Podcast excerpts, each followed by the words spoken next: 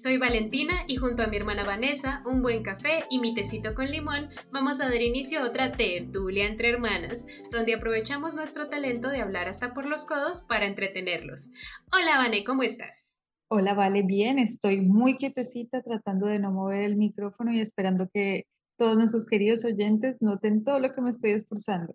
Sí, porque si mueves el micrófono podemos tener problemas de audio y nadie quiere eso. especialmente la chica que está editando, porque debo confesarlo, mi relación con el podcast es venir y prestar mi linda voz, pero yo no hago el trabajo duro. Bueno, hablar y decir cosas coherentes también es un trabajo duro, que a veces cuando no lo podemos hacer nos puede dar mucha ansiedad. Lo que me lleva al tema del día de hoy. El día de hoy, con nuestras bebidas calienticas y el frío que está haciendo hoy, vamos a hablar de ansiedad social y timidez. Entonces, les cuento por qué queremos hablar de eso. Resulta que cuando nosotros somos adolescentes, todos tenemos una época incómoda, difícil, algunos nos creemos emos, góticos y algunas personas, como mi hermana, piensan que son súper tímidas y antisociales. Y entonces mi hermana pensó durante todo ese tiempo de su adolescencia, cuando estaba en la universidad, que ella era una chica introvertida. Yo nunca lo vi, pero ella estaba convencida. El día de hoy vamos a descubrir si hay algo más detrás de su repentina timidez que le empezó con la adolescencia, porque créanme que les vamos a contar, esta niña cuando era pequeña no se callaba por nada. Una muestra de qué iba a venir en el futuro con este podcast. pues tal vez mi mamá pueda ser testigo de todas esas situaciones de no se callaba con nada cuando su frase cuando iba a recogerme al colegio es la escucho desde la esquina antes de llegar al colegio. Ella era la niña que todos escuchaban tres cuadras más lejos del colegio, mm. de pronto un poquito mandona. Eso lo iremos descubriendo con estas preguntas que le vamos a hacer. Entonces, antes de comenzar a hablar de cualquier cosa, así de nuestras experiencias personales con ansiedad social, ansiedad de otros tipos, timidez y lo demás, queremos hacer la aclaración, el disclaimer de que este podcast no es un podcast de psicólogas, nosotras no tenemos ningún título en psicología, no damos consejo profesional ni terapia, pero somos personas muy curiosas que han estado investigando sobre los temas que son relevantes para nosotras o que nos parecen interesantes. Entonces, esto es más que nada una opinión. Entonces, si alguien está luchando con alguna ansiedad social o algún tipo de problema que pueda generarles dificultades en su vida diaria, les recomendamos que igual busquen alguna opinión profesional y mientras tanto, que se tomen su tecito aquí echando chisme con nosotras como siempre. Me encanta la advertencia, siempre pueden contarnos alguna situación un poco más en son de amigos, de encontrar información y algún consejo, pero sí, nada profesional. Cuando sea profesional, les diremos en qué somos profesionales. Sí, tal vez, no sé, yo les puedo hablar de gramática y sintaxis, pero mis conocimientos psicológicos son más amateur. Pero bueno, vale, ya podemos entrar en el tema. Te voy ahora a hacer la entrevista yo a ti. Vamos a voltear los papeles. Entonces. Voltear la arepa. No, no porque eso sería cambiarse de equipo, no sé. Algo así. Solo voltear los papeles en los que yo te voy a estar haciendo las preguntas a ti. Entonces, empecemos por una pregunta inicial. ¿Tú te consideras en este momento una persona tímida? No, no realmente. Yo me describiría como una persona con pocas habilidades sociales, pero no soy tímida. No sé cómo conjugar esas dos conclusiones y parece que no me conociera a mí misma, pero me reafirmo en mi respuesta. No soy la mejor para socializar o generar vínculos cuando llego a un grupo, pero una vez encuentro a alguien con quien conversar, me van conociendo. Uy, eso suena a amenaza. Pero... No, bonita, lo juro. Bueno, no es una amenaza, digamos que no, pero entonces te quiero preguntar, esa timidez que yo describí como eh, repentina, que tú sentiste que te llegó en la adolescencia, entonces cuando eras más pequeña, que gritabas por todas partes, tú no te considerabas una persona tímida y luego de repente un día te sentiste diferente? No sabría cómo describir el proceso. Realmente lo que fue los años más pequeños, no sé, supongo que hasta los cinco años no tengo memoria, tengo las historias que me han contado de cuando yo tenía esas edades, y me decían, como yo les conté en el tráiler de, de, nuestro podcast, Lorita mojada, porque yo acompañaba a mi mamá a las tiendas del barrio, cosas por el estilo, y claro, hablaba un montón con todos los vecinos, los tenderos, y decían que yo no me callaba. Luego lloré porque no me dejaban entrar al jardín de niños porque yo era muy pequeñita y yo sufría un montón. Supongo que disfruté cuando ya pude entrar al jardín de niños y cuando estaba en primaria me inscribí a todas las actividades extracurriculares. Porrismo, danza, de hecho me nombraron líder del grupo de danza, no porque bailara muy bien, tengo caderas de rola, si alguien es colombiano sabe que los rolos somos muy bien tiesitos, pero daba las órdenes muy duro y miraba mal a los niños que no me hacían caso. Entonces, cuando había un cambio de ritmo en los bailes, yo era la mejor para esa posición. Luego fui eh, elegida personera dos años seguidos en el colegio en primaria. No me dio pena pasar por ninguno de los salones a ir a decirle a los niños que yo iba a hacer una campaña de reciclaje y que íbamos a hacer una fiesta con eso. Creo que esa fue mi propuesta ganadora. Y sí, gané. Entonces no, no me reconozco ahí como una persona tímida. Bueno, primero te quiero hacer una pregunta. Esa campaña de reciclaje, que iban a hacer un evento con el reciclaje, de por casualidad llevó hacia un desfile de modas en las que todos los niños tenían que ponerse vestidos hechos con materiales reciclados, o eso no fue parte de tu campaña, eso fue idea de alguien más. Eso fue idea de alguien más y fue de una profesora. Me acuerdo el vestido que llevabas hecho de copitas de aguardiente. No voy a decir cómo salieron todas esas copitas de aguardiente, pero esa no fue una decisión mía. Y ahora que me nombras un desfile, me acuerdo que también fuimos princesas del curso y fuimos otra cosa. En ese concurso de reciclaje ganamos, en el disfraz hecho con reciclaje también ganamos. Y mi mamá se esforzó un montón. mi mamá siempre sale a relucir aquí por cosas buenas. Eh, bueno, entonces después de pasar por todos los salones, gritándole a todo el mundo, ser la niña mandona de, de, la clase, de la clase de baile, ¿sientes que pasó algo que te hizo cambiar o algún evento que tú recuerdes que te hizo sentir diferente o fue más pura y, dura adolescencia? Pues presumiría que fue pura y dura adolescencia. Lo que sí recuerdo es que hubo dos años que tuvimos que cambiar de colegios. Cambiamos a un colegio muy grande, donde ya había claro, como era todo el bachillerato, había muchachos de 16, 17 años y uno se siente pequeñito con 11 años que está iniciando el bachillerato. Y luego pasamos a un colegio muy, muy pequeñito donde todos se conocían desde que tenían como 5 años de edad. Entonces, en ese segundo colegio fue donde yo empecé a sentir, no sé si la timidez, pero empecé a sentirme de forma muy diferente. Y claro, ya coincidía con que yo tenía 12 años, estaba ya en la adolescencia, en la casa no, siempre me expresé mucho, o sea, yo siempre me comuniqué mucho con mi mamá y le contaba todas las cosas, pero no lograba encontrar una conexión con las personas de mi edad. No sé si era porque ellos se conocían desde siempre o de pronto yo me portaba mal porque siempre fui una persona que sacaba buenas notas y en el contexto latinoamericano y colombiano hay como una competencia en lugar de una celebración de, ay, tus compañeros están aprendiendo una cosa. Hay una suerte de competencia que me hacían sentir mal decían que yo los hacía sentir mal porque ellos no sacaban buenas notas, ellos me hacían sentir mal porque yo sacaba buenas notas, y conforme fueron pasando los años y las vidas adolescentes se van complicando y hay nuevos intereses, yo no me relacionaba con esos intereses, ni con la música que les gustaba, ni salir. Con las películas de terror sí, y hay una suerte de, de grupo que, con el que compartía, pero luego ya cuando era que les gustaban los chicos, a mí no me gustaban ni chicos ni chicas, yo me creía sexual, empecé a cuestionarme por qué no me gustaban las mismas cosas que a ellos y cuando me di cuenta estaba en depresión y lo único que quería era dormir. Wow, o sea, tuviste la montaña rusa de emociones con esas personas. Pues me parece un poco extraño porque, como les digo, para mí es muy raro. Yo nunca me enteré que mi hermana se consideraba tímida de ninguna manera porque pues ella y yo siempre hemos tenido una relación muy abierta en la que siempre tenemos intereses en común, siempre salíamos. De hecho, ella me hacía socializar a mí cuando yo estaba eh, más pequeña, cuando yo tenía como 15 años, pero creo que eso ya fue en la época de la universidad. Cuando ella estaba en la universidad, yo seguía en el colegio, pero no me había enterado de todas esas disparidades con sus compañeros de colegio en ese momento que de pronto no, no te hicieron sentir como tan aceptada. Te quiero hacer una pregunta.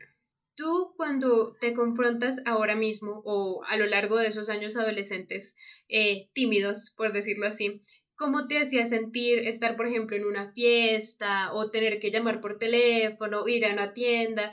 O sea, ¿alguna de esas situaciones te hace sentir particularmente incómoda o te hacía sentir rara? ¿O, o dónde sentías que aplicaba más tu timidez aparte de con estos niños específicos? Pues mi timidez, mm, yo no la reconocí en un principio, pero sí se fue desarrollando para un montón de situaciones. Que me pidieran ir a la tienda a comprar cosas me daba muchísimo mal genio y mis papás no entendían porque no era pereza, no era que no me pudiera despegar del televisor, era que me entraba el pánico y tenía que practicar lo que le iba a decir a la persona de la tienda. Cuando con 10 años no me hubiera pasado eso. Luego hablar por teléfono, la idea me aterraba un montón también pensaba que si me iban a contestar, yo qué iba a decir, qué palabras iba a utilizar. De hecho, creo que ninguno de mis compañeros puede decir nunca que los llamé por teléfono y dirán que soy la más odiosa, pero ahí me entraba el pánico, totalmente el pánico. Y socializar en fiestas, cuando eran los 15 años, en Colombia se celebra los 15 años, no sé, de las chicas, como que es súper importante. Yo quería ir a todas las fiestas y lucir súper, súper bonita, pero cuando ya estaba ahí, no sabía qué hacer. No sabía en qué mesa sentarme, no sabía con quién hablar, no sabía dónde quedarme. Alguna vez viajé con mis compañeros de colegio, tuve esa oportunidad como que los papás hicieron un viaje independiente y no tenía nada que ver con actividades del colegio. Y en ese viaje la pasé bien. Estuve muy relajada, pero porque hubo piscina. La piscina me salvó a mí la vida, yo estaba ahí, no tenía que socializar con nadie. El único momento en que socializábamos era ya más tarde en la noche cuando todos estábamos comiendo como con los papás de hecho, me hacía sentir bien que hubiera papás en ese viaje, no me había dado cuenta. Me hacía sentir como en un lugar seguro. Mm, tus compañeros del colegio parecen una amenaza cuando los pones así. no, no. Son muchachos adolescentes, cada uno pensando en sus cosas, preocupados en si tenían el noviecito de momento o de pronto ya pensando en la universidad, pero yo no podía, entraba en un estado de, de pánico y además yo me exigía, no sé por qué, no salirme de ninguna norma de colegio, de papás o cosas por el estilo, a un punto en el que yo me ponía a hacer cualquier cosa con tal de no socializar si eso implicaba romper normas. Que un profesor no está en el salón y vamos a saltar encima de los puestos. Yo cogía y me ponía a hacer rayitas en un cuaderno. O sea, yo fui la ñoña más ñoña. Entiendo por qué no querían socializar. Yo tampoco podía hacer el esfuerzo porque si lo hacía entraba en pánico y me daba mucho, mucho mal genio. Así recuerdo mi adolescencia. Hmm, es chistoso que el pánico te hacía sentir enojo antes que, no sé, eh, miedo como tal o tristeza o algo así, era, era más iracundo ese pánico que sentías. Y cuando tú empezaste de pronto, yo me acuerdo que tú empezaste a socializar más cuando ya llegaste a la universidad. Entonces, ahí te tengo una pregunta compuesta. ¿A ti qué te motivaba a atender esas situaciones sociales aunque te habías sentido como ansiosa y en pánico en el pasado antes de ir a ellas? ¿Y sientes que cambió bastante tu actitud tímida cuando entraste a la universidad o te tomó más tiempo acostumbrarte o todavía te sientes medio tímida? No sé qué me motivaba a ir a las situaciones sociales. Te puedo decir el reflejo que tengo y es me da miedo perderme cosas era como, si no voy a esta situación social, después todos van a estar hablando de eso. O sea, piense en mí como una adolescente ñoña que quería ser aceptada y empezó a generar como un círculo vicioso de sí, pero no. Entonces la gente creo que no sabía qué esperar de mí. Yo entiendo a mis compañeritos de colegio. En la universidad encontré dos amigas muy queridas, una chica muy sociable y otra que se parecía un poquito más a mí, le costaba más entablar relaciones de amistad, pero cuando, cuando entabla relaciones de amistad le duran todo el tiempo, toda la vida, todavía es una de mis mejores amigas. Y con ellas fue más fácil porque socializábamos como grupo. Entonces en la universidad empecé a socializar a, eh, a nivel de grupo, íbamos las tres o no íbamos, era un poquito más sencillo, y que me fuera bien en clases no me hacía mala persona. Las personas me felicitaban después de clase o me pedían ayuda para un examen me pedían algún material, entonces se hizo más fácil porque yo podía ser yo misma, seguir estudiando como me gustaba estudiar y luego el último año tuve que trabajar y estudiar al mismo tiempo y eso ya me cambió completamente porque me empujó al mundo de la realidad de adulto. Entonces ya no era si te da miedo socializar o si te da miedo atender un teléfono porque yo tenía que llamar 500 personas en una semana, atender público. De hecho, hubo clientes que me humillaron por ser estudiante y no titulada en derecho.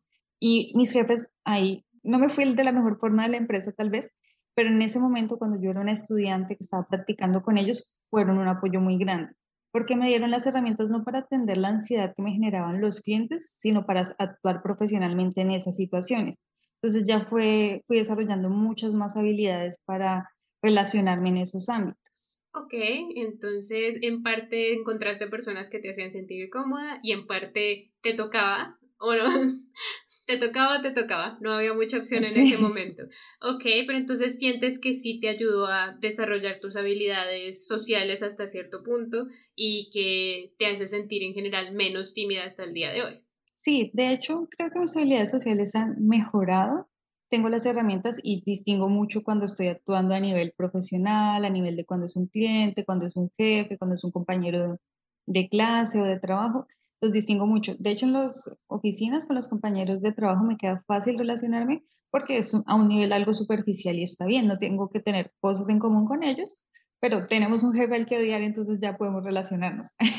Hay amistades que han nacido a partir de eso y otras personas que solo han sido en el contexto, pero todavía no me siento de todo superada con esa timidez adolescente porque yo puedo ir a situaciones sociales y me ha pasado en varias ocasiones que voy a situaciones sociales que deseaba ir una discoteca, un almuerzo, una reunión en una casa de una persona, incluso un cumpleaños que me celebraron, una fiesta que me preparó una amiga también muy querida, que después de un rato, no te puedo decir qué tiempo es, ni pasó nada extraño, ni hubo alguien que fuera agresivo conmigo, pero después de un momento, especialmente si hay alcohol en medio, me apago y me entran ganas de llorar o ya no puedo hablar, ya no me salen las palabras, no tengo la energía para comunicarme y ya solo miro yo creo que las personas creen que me pongo como zombie con el alcohol, pero ni siquiera tiene que ser que esté tomada. puede ser una copa o puede ser varias, pero me quedo quieta. No sé qué decir, solo miro el fondo.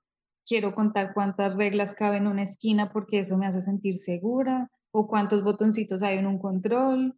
Bueno, me parece muy interesante que menciones el concepto de que no tienes la energía para hablar con las personas y que sientes como que te apagas, porque eso me lleva al concepto que es la primera distinción que queremos hacer el día de hoy. Y es la diferencia entre ser una persona extrovertida y una persona introvertida. Entonces, para que empecemos a distinguir, porque aquí hay como ¿cómo decirlo? Si has visto esos, esos cuadros que son como una X y en cada punta hay un eje diferente y entonces uno puede caer en uno de los cuatro cuadrantes de esa X.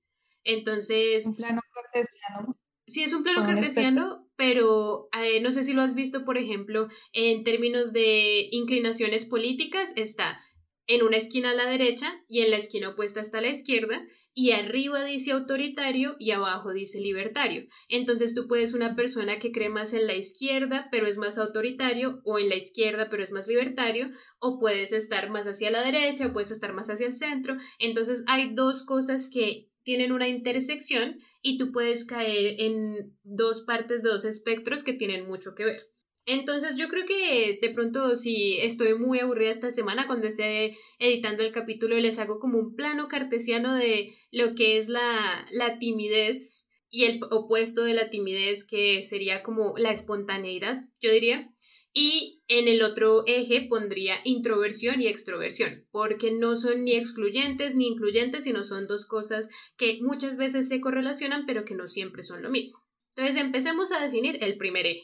El primer eje es extroversión versus introversión. Entonces, introversión está definido como la inclinación a permanecer en lo que es el mundo interno dentro del yo mismo y la extroversión es tratar de explorar el mundo externo fuera de uno mismo.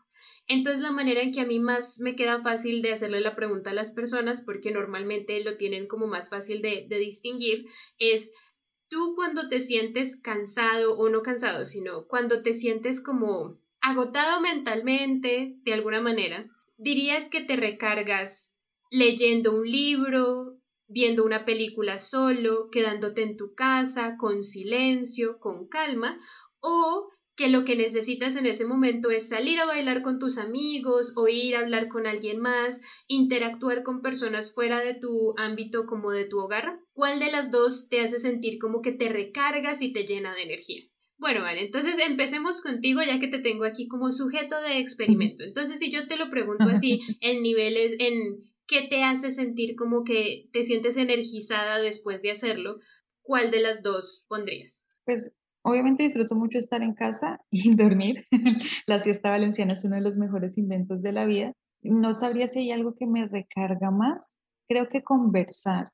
Por eso cuando estoy en crisis te escribo, luego le pregunto a mi mamá, le pregunto a Robert y si tengo una amiga cercana le digo, necesito una cerveza y charla por la tarde. Porque eso es de las cosas que a mí más, no solo me energiza, sino que me ayuda a pensar. escucharme. A todos nos ayuda escucharnos para pensar, pero entonces te lo voy a hacer en la pregunta opuesta. ¿Cuál de las dos cosas te cansa? ¿Te hace sentir como que estás agotada de hacerlo? ¿Socializar o estar sola? Estar sola. Aprendí mucho sobre mí misma en la cuarentena, después de pasar la cuarentena completamente sola por el COVID-19. Creo que es una experiencia eh, actualmente que todo el mundo vivió, universal. Y aunque puedo llevar mucho tiempo sola, después me siento agobiada, me siento encerrada en mí misma. Ok, entonces diríamos que en ese espectro tú eres una persona extrovertida, porque el mundo interno de una manera u otra te hace sentir agotada o cansada, mientras que el mundo externo, pues te cansas físicamente si estás bailando, pero no te agota de esa misma manera. Entonces yo te puedo decir que yo respondería a la pregunta de la manera opuesta. Cuando yo estoy con personas, incluso si me fascina estar con ellos y me caen súper bien y son mis mejores amigos, después de unas cuantas horas yo no, no quiero estar más ahí, me siento agotada, cansada y yo puedo pasar tres días seguidos leyendo un libro en una esquina yo sola y nunca me voy a cansar de, de esa actividad. Siento que me recarga y que me deja lista para enfrentar otros retos. Entonces tú serías una persona extrovertida y yo sería una persona introvertida. Ok. Ok, entonces les voy a decir el segundo eje de mi planito, porque eso también pasa.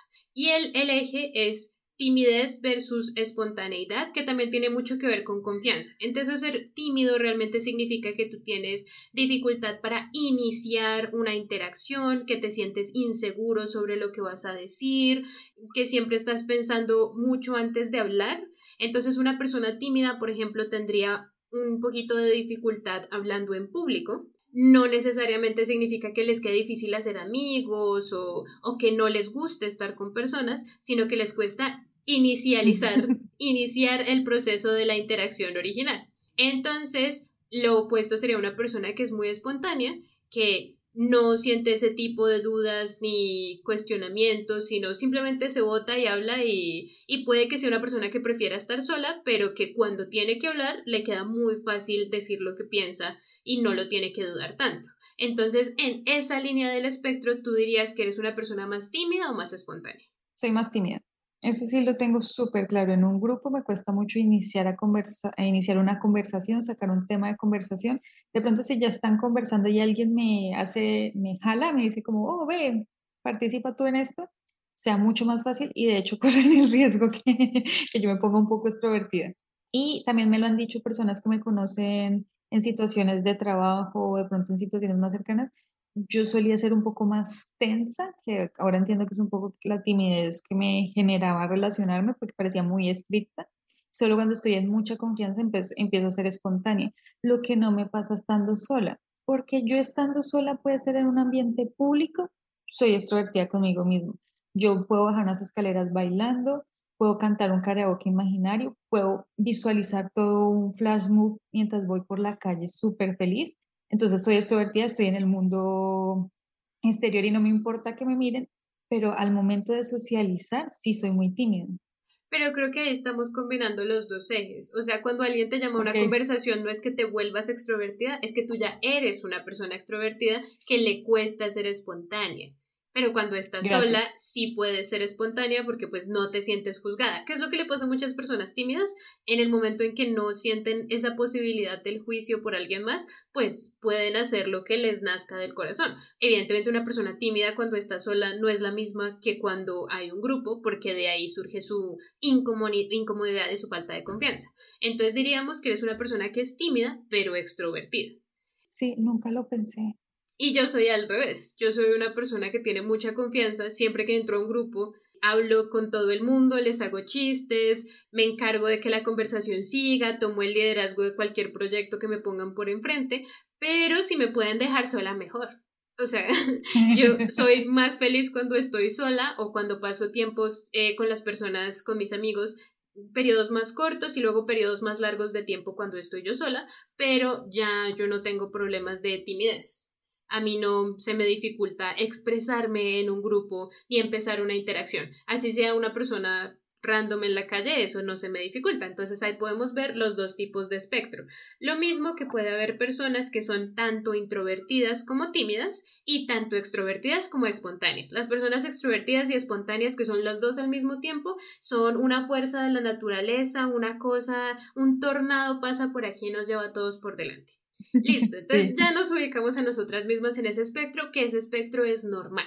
Todo el mundo es una cantidad extrovertido y una cantidad de introvertido es como es un espectro en el que tú puedes caer en tanto porcentaje de uno y tanto porcentaje del otro. Entonces, así como a mí me encanta estar sola por días y por días, hay personas que solamente pueden estar solas la mitad del tiempo y luego la otra mitad del tiempo necesitan gente y las necesidades pueden variar mucho. Y el nivel de timidez o de espontaneidad, pues es algo que tiene más que ver con el nivel de confianza que te tengas y de qué tanto piensas tú más de lo que deberías pensar en ciertas situaciones. Pero todas las alternativas en ese espectro son saludables mientras no te dificulten tus interacciones en tu vida diaria, que ahí es donde viene la siguiente posibilidad, que sí ya tiene más que ver con conflictos de salud mental y es el motivo por el que hicimos el disclaimer al principio del capítulo. Y es, hay una diferencia entre ser una persona tímida y tener ansiedad social. Entonces también hagamos esa distinción para ver si mi hermana es solamente una persona tímida o si hay algo más detrás de eso. Entonces, ¿cuál es la diferencia entre ser una persona introvertida o tímida, dado el caso, y ser una persona que tiene un trastorno de ansiedad social. Entonces, ¿por qué digo trastorno? Porque ya es algo más como un diagnóstico psicológico, psiquiátrico. Bueno, si es diagnóstico, probablemente psiquiátrico, porque los psicólogos no suelen ser tan de diagnóstico, sino más de hablar de las cosas.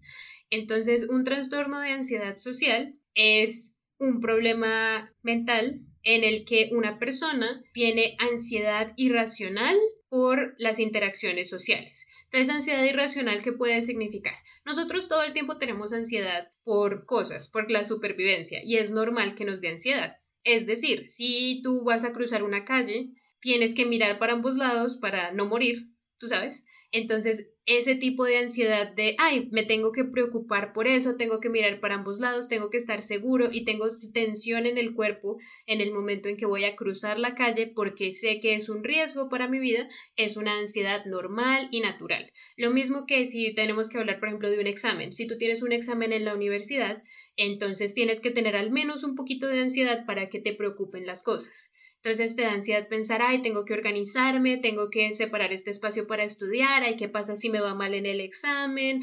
Lo, lo, piensas así y entonces te preparas y lidias con el peligro, que puede ser un peligro más en ese sentido académico, puede ser un peligro, también hay peligro social, hay peligro físico, hay peligro de muchos tipos, entonces te da una ansiedad que es normal y racional para lidiar con esas situaciones. Una persona que no tenga ansiedad por nada no tendría sentido de autopreservación. Entonces, dejando... Los dos. Los dodos de la era del hielo no, no sentían ansiedad. De hecho, sí sentían ansiedad por el fin del mundo, pero su, su integridad física no les preocupaba mucho. Bueno, pero entonces ya dejando el concepto de que la ansiedad en general es algo normal, natural y saludable que la mayoría de las personas, bueno, que todos deberíamos tener, luego llega un nivel de ansiedad en ciertas situaciones que no tiene sentido.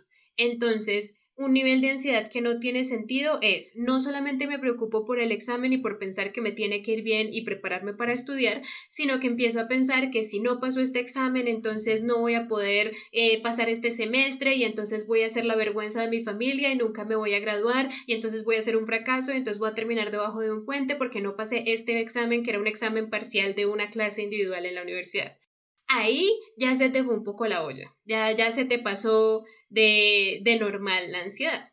Entonces, no va a explotar el mundo porque cometamos un error. Entonces, esa es una ansiedad desmedida. Y luego la ansiedad social es una ansiedad que aparte de ser desmedida en muchos casos no tiene fundamento en interacciones sociales. Es decir, voy a hablar con una persona y ya yo sé que esa persona me va a odiar, que todo esto va a salir mal, que va a ser el fin de mi vida si yo le hablo a esta persona. Y el asunto con los trastornos de ansiedad es que normalmente generan un proceso de somatización.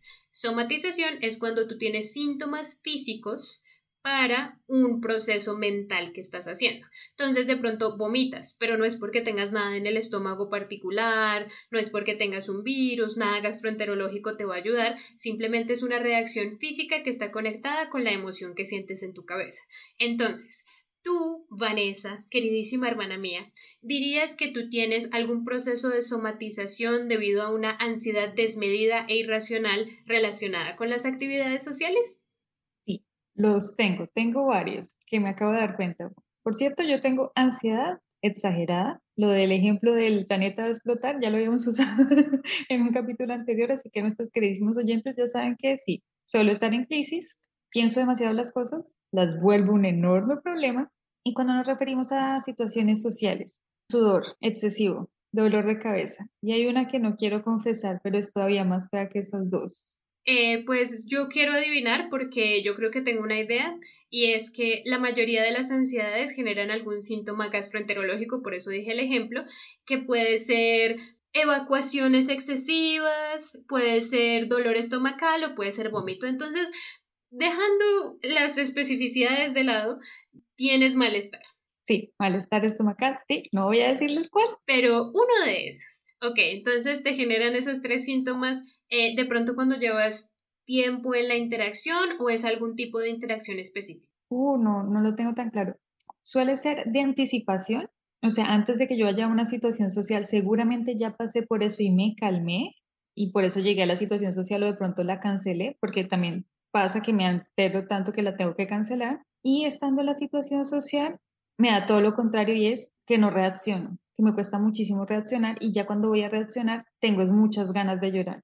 Claro, esas ganas de llorar yo creo que están relacionadas con un sentimiento de agotamiento, porque como tu cerebro ya no tiene material para lidiar con la ansiedad que estás manejando, entonces simplemente no, no estás muy, o sea, no respondes mucho a los estímulos externos porque pues te bloqueas un poquito. Eso puede ser normal y yo creo que con esa somatización podemos determinar que eso es lo que te dificulta, no necesariamente tu timidez, porque si alguien se te aproxima, tú vas a ser abierta a esa interacción. Tú eres una persona extrovertida, entonces necesitas un cierto nivel de interacciones sociales para sentirte energizada, pero esas mismas interacciones te generan ansiedad y por eso es que a veces se te dificulta de pronto también mantener relaciones, me imagino. Sí, es bastante complicado porque a veces es una situación social que de verdad quiero con personas que me agradan un montón o quiero, me estoy expresando súper extrovertidamente y me dicen vamos al siguiente lugar, hagamos la siguiente actividad y yo soy una persona que alguien una vez me dijo usted está hasta para la movida de un, de un catre que suena chistoso, pero así me lo dijeron. Y luego cuando estoy en la segunda o la tercera situación, me apago y la gente dice, pero ¿qué pasó? ¿Fue otra persona que llegó? ¿Fue que te incomodó algo que dijimos? Simplemente me apago y no suelo decirles lo que me pasa porque eso me genera muchísima más inseguridad. Trato de estar lo más cordial posible, pero supongo que es una suerte de cordialidad seca, que ya no es mi extroversión normal de, eh, sí, todos vamos a ser porristas y vamos a bailar por acá, sino, eh, sí, buenas noches, hasta luego, que tenga una buena noche, porque eso me hace sentir en control otra vez y las personas se sienten rechazadas, como si estamos en tanta confianza porque ahora tú vas así, como tan distante y seca. Y luego a largo plazo me cuesta buscar a las personas porque la verdad me genera vergüenza. Cuando no sé cómo reaccionar a una situación social, después me genera vergüenza que me da más ansiedad volver a buscar a esas mismas personas. Wow, el círculo vicioso. Bueno, yo tengo un montón de cosas de decirle sobre la ansiedad y sobre situaciones de salud mental y sobre emociones, que por eso es que yo he tenido que investigar todos estos temas y soy medio la experta residente de esta familia en, en esas situaciones, porque yo tengo una cantidad de experiencias diferentes, pero hoy que estamos solamente eh, hablando de la ansiedad social, entonces quiero darles unas recomendaciones a las personas del público y yo creo que también a mi hermana para que eh, puedan intentar manejar su situación. Entonces, la primera recomendación, cuando uno ya está, auxilio, policía, ¿qué voy a hacer con esta situación? Si les es posible, si tienen acceso y si no es muy complicado, tratar de buscar una persona que les ayude haciendo psicoterapia individual. Entonces, luego podemos hablar de la diferencia entre un psicólogo y un psiquiatra y cuando se necesita uno y el otro, eh, pero en general estas situaciones de ansiedad más ansiedad social, ansiedad con situaciones específicas, con psicoterapia individual te pueden ayudar bastante. Entonces, eso es un psicólogo que habla contigo para que te ayude a generar, a generar procesos nuevos en tu cerebro para que no te sigan generando los mismos estímulos, las mismas reacciones. Entonces, esa sería la solución a largo plazo para que no nos afecte. Pero si no están en la situación para ir a un psicólogo mañana o les gustaría un consejo que puedan aplicar hoy mismo, eh, les quiero explicar más o menos cómo funciona el proceso de la ansiedad en el cerebro, especialmente los trastornos de ansiedad. Entonces, como les dije, los trastornos, eh, la ansiedad es normal, un cierto nivel de ansiedad es lo que todos deberíamos tener. Y lo que hace que una, un trastorno de ansiedad sea especial es que esa ansiedad no viene de ninguna parte. Entonces, hay una parte del cerebro que controla la ansiedad, el sentido de supervivencia, los, los instintos más animales que tiene uno, que se activa muy, muy fácilmente para las personas que tienen trastornos de ansiedad porque es como muy sensible. Entonces es como esas alarmas de carro que uno ni siquiera ha tocado el carro, sino que solo pasó una moto cerca y el carro se activa. Más o menos así sería esa parte del cerebro para una persona que tiene ansiedad. Entonces, ¿qué necesita el carro cuando se le activa la alarma por ningún motivo? Las personas normalmente presionan el botoncito de que todo está bien, entonces hay que darle la señal al carro de que todo está bien para que apague la alarma. Lo mismo pasa con los cerebros que tienen ansiedad hay que darles una señal, no hay un botoncito, pero hay que darles algún tipo de señal de que todo está bien para que pueda volver a funcionar ya la parte del cerebro que es la corteza prefrontal, que es la que procesa la información de una manera más lógica. Porque esa ansiedad no es lógica, no nace de lo lógico, entonces les voy a contar algo que a mí me cambió la vida y es aprender que si uno tiene un trastorno de ansiedad, no importa qué tanto lo hable, no lo va a resolver porque como no nace de la parte del cerebro que habla, ni que procesa lógicamente, no lo vas a poder apagar hablándole tampoco. Entonces, así tú sepas que es irracional, se lo puedas decir a tu primo y a tu vecino, tengas conversaciones donde te digan, no, es que eso no es para tanto y no pasa nada, no te va necesariamente a quitar la ansiedad porque no nació de una idea tuya, sino de un instinto en otra parte del cerebro. Entonces ahora todos están preguntando, ¿cómo hace una persona para darle una señal a su cerebro para apagar esa alarma de ansiedad si no es con palabras? Y les voy a dar una respuesta que puede sonar un poco chistosa, pero funcionado 10 de 10. Lo que tienen que hacer es una acción trivial que no sea compatible con una situación real de peligro. Entonces, ¿qué pasa? Si una persona se ríe, evidentemente el cerebro va a entender que no lo está atacando un oso, porque nadie se reiría en esa situación. E-, eso es lo que tenemos que hacer. Bueno, mi hermana tiene otra situación con la risa, pero no es el único ejemplo. Entonces, básicamente el cerebro con la ansiedad está pensando como estamos en peligro. Entonces tenemos que hacer algo que no haríamos si estuviéramos en peligro. Sirve masticar, porque no es algo muy compatible. Sirve sonreír o reírse, y sirven estímulos de temperatura. Entonces, por ejemplo, eh, chupar hielito suena chistoso, pero si te pones un hielo en la boca, por algún motivo eso te activa otras partes del cerebro y te hace sentir menos ansioso. Entonces, esa es una de las cosas que tenemos que hacer, simplemente activar la parte más racional del cerebro haciendo una actividad pequeña. También puede ser algo que estén acostumbrados. Entonces, hay otras técnicas como de aterrizarse a uno mismo. Entonces, hay gente que tiene anillos que se pueden mover en el dedo o tienen algo que pueden tocar físicamente. Incluso puede ser algo que genera un dolor pequeño, entonces hay gente que utiliza bandas elásticas en la muñeca, las jala y cuando le da ese golpecito pequeño, como que te ese dolor pequeño se vuelve la prioridad de tu cerebro por un momento y cualquiera de esas actividades pequeñas te va a traer de nuevo hacia ti mismo. Entonces pueden intentar, hay una lista muy larga de actividades que son pequeñas y parecen bobadas, pero una vez lo hagan y vuelvan a su mente racional, pueden volver a tomar el control de sus emociones y luego sí pueden empezar la parte de hablar sobre lo que están sintiendo y por qué no es un problema y por qué lo pueden resolver.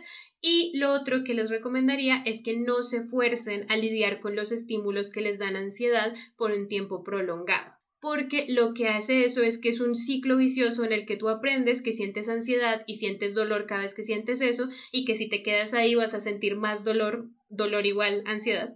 Em, y no, no te va a hacer sentir cómodo. Más bien si tú disfrutas la interacción que estás teniendo, todo el tiempo que la puedes disfrutar, puedes ir agrandando tu resistencia o tu capacidad de, de, lidiar con situaciones sociales poco a poco hasta que luego te vas a dar cuenta que puedes estar horas y horas en ciertas situaciones, pero no es necesario tener que forzarse, no solamente porque alguien va a una fiesta yo también tengo que ir o porque ya estuve de acuerdo en venir a este bar me tengo que quedar una cierta cantidad de tiempo, si se están sintiendo físicamente mal o mentalmente mal, la prioridad es que vuelvan a sentirse bien y luego sí regresar a las interacciones.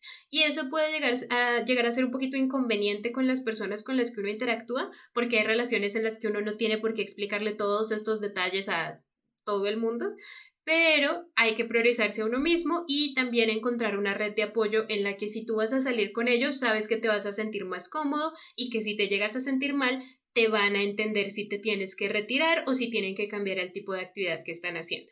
Entonces, es una serie de pasos que pueden tomar. En resumen, sería encontrar una actividad de aterrizarte a ti mismo para volver a pensar de manera lógica, lidiar con el proceso de hablar con uno mismo, no sentirse culpable ni nada, pero sí procesar qué fue lo que estaba pasando y qué necesitamos hacer en el futuro y tratar de tener relaciones con personas que nos entiendan y que puedan aceptar que nosotros necesitamos cosas diferentes en momentos que a otras personas les parece normal.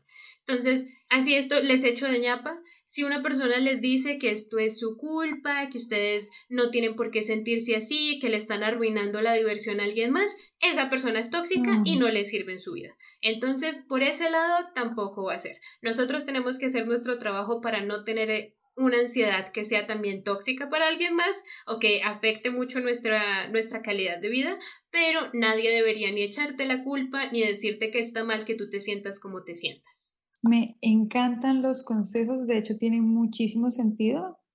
Yo no había lidiado con la ansiedad porque no había reconocido que lo que me pasaba era ansiedad, pensé que era simplemente cansancio, timidez, ya sabes cómo inició este capítulo, yo tratando de descubrir qué es lo que realmente estaba pasando pero uno de los que más me gusta, aparte de los hielitos y las actividades que te devuelven al presente, es ir avanzando gradualmente en las interacciones sociales si es algo que quieres hacer y si es algo que te llena.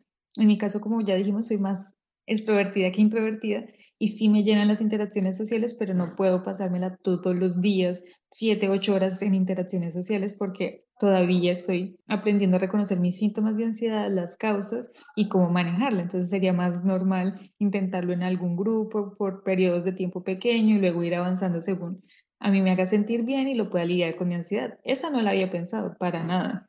Bueno, me alegra como siempre ser de ayuda para todos ustedes. Eh, yo tengo muchísimos consejos de cómo lidiar con estas cosas, porque yo he tenido que lidiar con muchas de estas cosas, pero también porque me parece un tema súper interesante y me parece que educarnos a nosotros, aunque no nos esté pasando que nosotros no tengamos ningún problema, ningún trastorno de ansiedad, ninguna cosa, entre más nos eduquemos, más capacidad de ser empáticos y de ser una buena compañía para otras personas tenemos. Cuando aprendemos las otras experiencias de, de, las otras personas y cómo se siente estar en los zapatos de alguien más, tenemos mucha más capacidad de ser buenos amigos, buenas parejas, buenos familiares y también devolvernos la posible red de apoyo para alguien más. Entonces, esa parte, si ustedes no sienten ninguna timidez, no tienen ansiedad social, nada de esto les preocupa, de pronto sí les puede servir el conocimiento para apoyar a alguien que sea cercano de ustedes. Sí, me encanta. Y lo otro, las personas tóxicas, pues educarnos para no ser nosotros las personas tóxicas y reconocer cuando las interacciones ya no pueden funcionar porque no, no nos dan ese espacio para nosotros sanar y nos responsabilizan de cosas sobre las que no pueden responsabilizarnos. Entonces vamos a generar lazos saludables. Y para generar muchos más lazos, muchos más lazos saludables, vamos a traer a alguien que no sufre de timidez, no sufre de introversión. Adivinen quién. Mira, la introversión no se sufre. Es un estilo de vida. Bueno, pero es el estilo de vida opuesto. Es. Él es el rey de la espontaneidad, como ya no los ha puesto en muchas situaciones, no lo ha dejado claro. Exactamente. Y viene con su proverbio de la semana. De vuelta a Roberto en el estudio con el proverbio. Hable, hable sin mente como la Barbie. Bueno, pues muchas gracias, Vale y Roberto, por todos los súper sabios consejos. A todos nuestros oyentes, gracias por escucharnos. Esperamos les haya servido un poco conocer sobre estos espectros y los trastornos que pueden presentarse. Luego volveremos con más temas sobre la ansiedad y para conocer sobre futuros capítulos o proponernos nuevos temas, de pronto se nos están quedando muchas cosas por fuera. Los invitamos a seguirnos en nuestras redes sociales, en nuestro Instagram, arroba hermanas tertulianas y en nuestro Twitter, arroba tertuliana raya piso POD. La próxima semana en nuestra super telenovela, Espiritualidad versus Religión. Adivinen de quién viene ese tema. Por el momento, gracias por acompañarnos y hasta la próxima tertulia. Bye. Bye.